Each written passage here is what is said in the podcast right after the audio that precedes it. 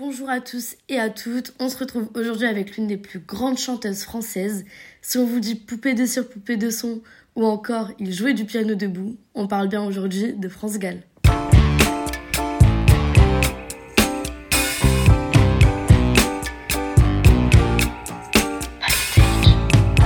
Et France Gall, c'est ça? Si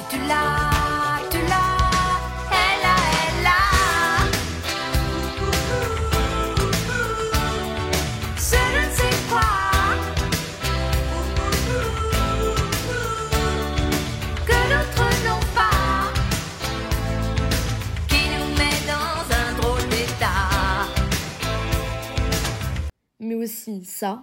Il jouait du piano debout. C'est peut-être un détail pour vous, mais pour moi ça veut dire beaucoup. Ça veut dire qu'il était libre, heureux d'être là malgré tout. Il jouait du piano debout quand les trouillards sont à genoux et les soldats regardent à vous. Simplement sur ses deux pieds, il voulait être lui, vous comprenez. C'est ça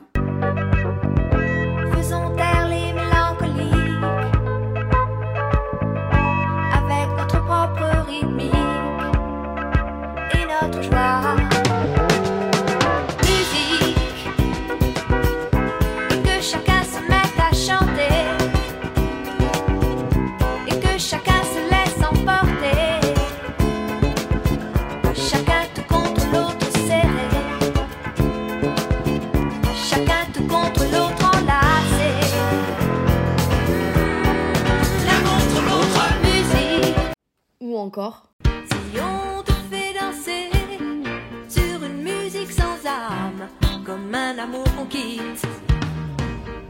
Si tu réalises que la vie n'est pas là, que le matin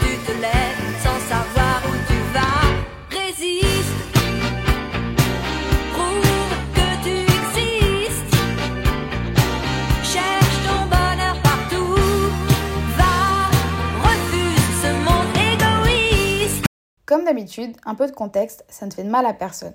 Née le 9 octobre 1947 à Paris, France Gall, née Isabelle Gall, est bercée par la musique dès son plus jeune âge. Chez les Gall, la musique est une affaire de famille. Son père, Robert Gall, est un ancien élève du conservatoire. Il est chanteur et auteur. Notamment lui qui a composé La Mama pour Charles Aznavour. Sa mère, Cécile Berthier, est de son côté la fille de Paul Berthier, cofondateur de la manécanterie des petits chanteurs à la Croix de Bois. À l'âge de 5 ans, elle prend ses premiers cours de piano. À 11 ans, elle veut aussi apprendre la guitare. Adolescente, elle s'associe pour jouer avec ses deux frères jumeaux, Patrice et Philippe. Au printemps 1963, son père encourage vite celle qui surnomme son petit caporal à enregistrer ses premières chansons. Mais alors, comment a-t-elle été repérée? En fait, très vite, Robert Gall signe pour sa fille encore mineure un contrat chez Philips. Denis Bourgeois, qui s'occupait déjà de la carrière de Serge Gainsbourg, devient donc son directeur artistique et sous son impulsion, Isabelle devient France Gall, un nom qui sonne mieux pour le métier et qui pourra pas interférer avec celui d'Isabelle Aubray, chanteuse vedette de l'époque. Et alors, le jour de ses 16 ans, son premier disque Ne sois pas si bête résonne sur toutes les ondes radio. Le succès est immédiat. Vient alors à Denis Bourgeois l'idée de demander à son poulain Serge Gainsbourg d'écrire pour France Gall. Et l'avenir lui donne raison parce que de nombreux morceaux comme N'écoute pas les idoles ou encore Laisse tomber les filles se placent en hit des parades. De là, des collaborations avec des paroliers tels que Jodassin, Pierre Delano ou encore Alain Gorager se multiplient et à la fin de 1964, Sacré Charlemagne, l'album que lui a écrit son père, est un énorme succès encore et se vend à plus de 2 millions d'exemplaires dans le monde entier. Et alors, en mars 1965, France Gall est choisi pour représenter le Luxembourg au concours de l'Eurovision et donc sa musique poupée de cire, poupée de son lui fait gagner le grand prix. La chanson explose et elle est même enregistrée dans 5 langues dont le japonais. Les sucettes de Gainsbourg, est-ce une connotation?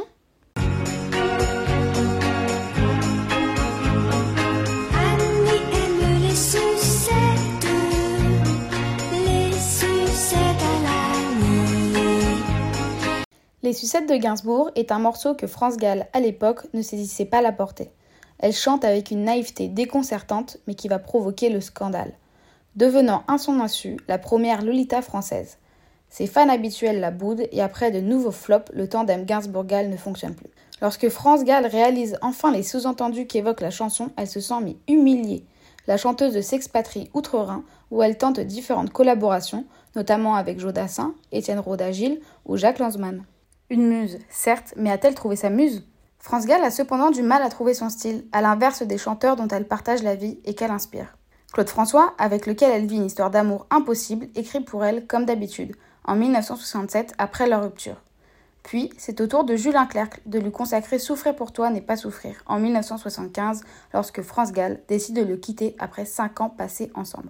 Subjugué par la chanson Attends-moi de Michel Berger, France Gall n'hésite pas à lui demander son avis sur des chansons que son producteur veut lui faire enregistrer. Mais Michel Berger, réticent au début, n'accepte que six mois plus tard, en 1974. Il lui propose alors d'interpréter avec lui un duo Mon fils rira du rock'n'roll. En mai 1974, il écrit, en pensant à elle, la déclaration. C'est la naissance d'un grand amour entre France Gall et Michel Berger. À partir de 1975, il écrit et produit ses albums, lui dédie la chanson Lumière du jour. Mais comment arrive sa fin de carrière? En fait, en 1997, leur fille meurt de la mucoviscideuse et France Gall décide de mettre un terme à sa carrière de chanteuse elle fait encore quelques apparitions sur scène, notamment aux côtés de Johnny Hallyday en août 2000. Elle chante avec lui quelque chose de Tennessee. C'est sa dernière apparition sur scène. France Gall s'est depuis éloignée des studios d'enregistrement, en dehors de quelques albums au profit des Restos du Cœur avec la troupe des Enfoirés. En 2006, sensible à la cause des plus démunis, elle est marraine de l'opération Cœur d'Or et en 2015, elle rend hommage à la musique de Michel Berger et met en scène ses textes à travers la comédie musicale Résiste qu'elle met en scène avec Brooke Dawitt. Maintenant, quelques anecdotes. Anecdote. La petite Isabelle est surnommée Babou par sa famille, surnom qu'elle porte encore aujourd'hui. Son père, devant son caractère déjà affirmé, lui octroie le titre de petit caporal. Anecdote très étonnante, l'influence de France Gall a dépassé les frontières du vieux continent. Dans son premier album Trilogie, la star canadienne The Weeknd a rendu hommage à France Gall, et oui, The Weeknd.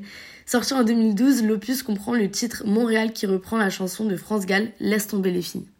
Elle se préparait à arrêter de chanter, n'ayant pas trouvé de chanson qui lui ressemble, quand elle a entendu Attends-moi en conduisant dans Paris.